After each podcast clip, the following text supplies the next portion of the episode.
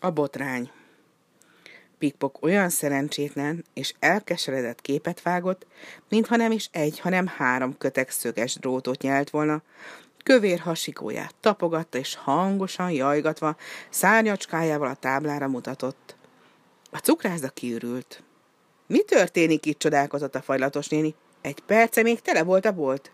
Most meg üresen állválkodik. De aztán megvigasztalodott. Talán eső készül, moziba mentek az emberek.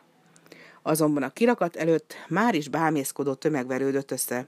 Mind az oldalukat fogták, mert el kell ismerni, hogy Pikpok olyan mulatságosan játszotta a fagylalt mérgezéses pingvint, hogy meg lehetett pukkadni a nevetéstől. De a szórakoztató jelenet nem tartott sokáig. A fagylatos néni nem értette, mi történik, hát kiszaladt a cukrászda elé. A rémülettől reszkető ajkakkal ezt olvasta. Aki nálunk fagylaltozik, vigyázzon, mert megmérgezik. Először csak bámult, mint borjú az új kapura, aztán meg, amikor magához tért, jaj veszékelni kezdett, berobban, mint egy bomba a cukrászdába, s ráripakodott a pingvére.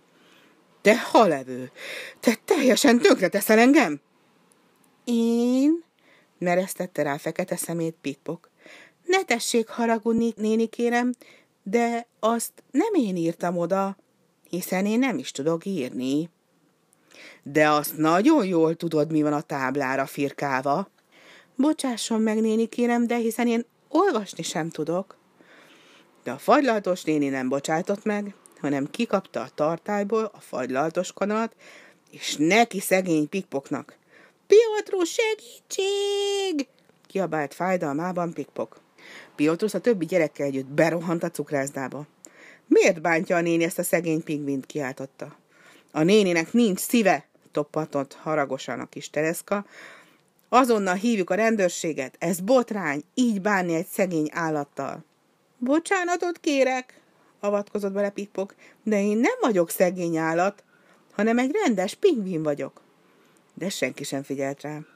Olyan kavarodás és lárma támadt, mintha itt lenne a világ vége. A kis pipoknak most már nem kellett tettetnie magát, kihasználta az űrzavart, hogy lehűljön, beleugrott a fajlatos tartályba. Jaj, de jó sóhajtotta. Végre egy kicsit úgy érzem magam, mint a déli sarkom, s nyakig merült a legfinomabb csokoládé fagyiban.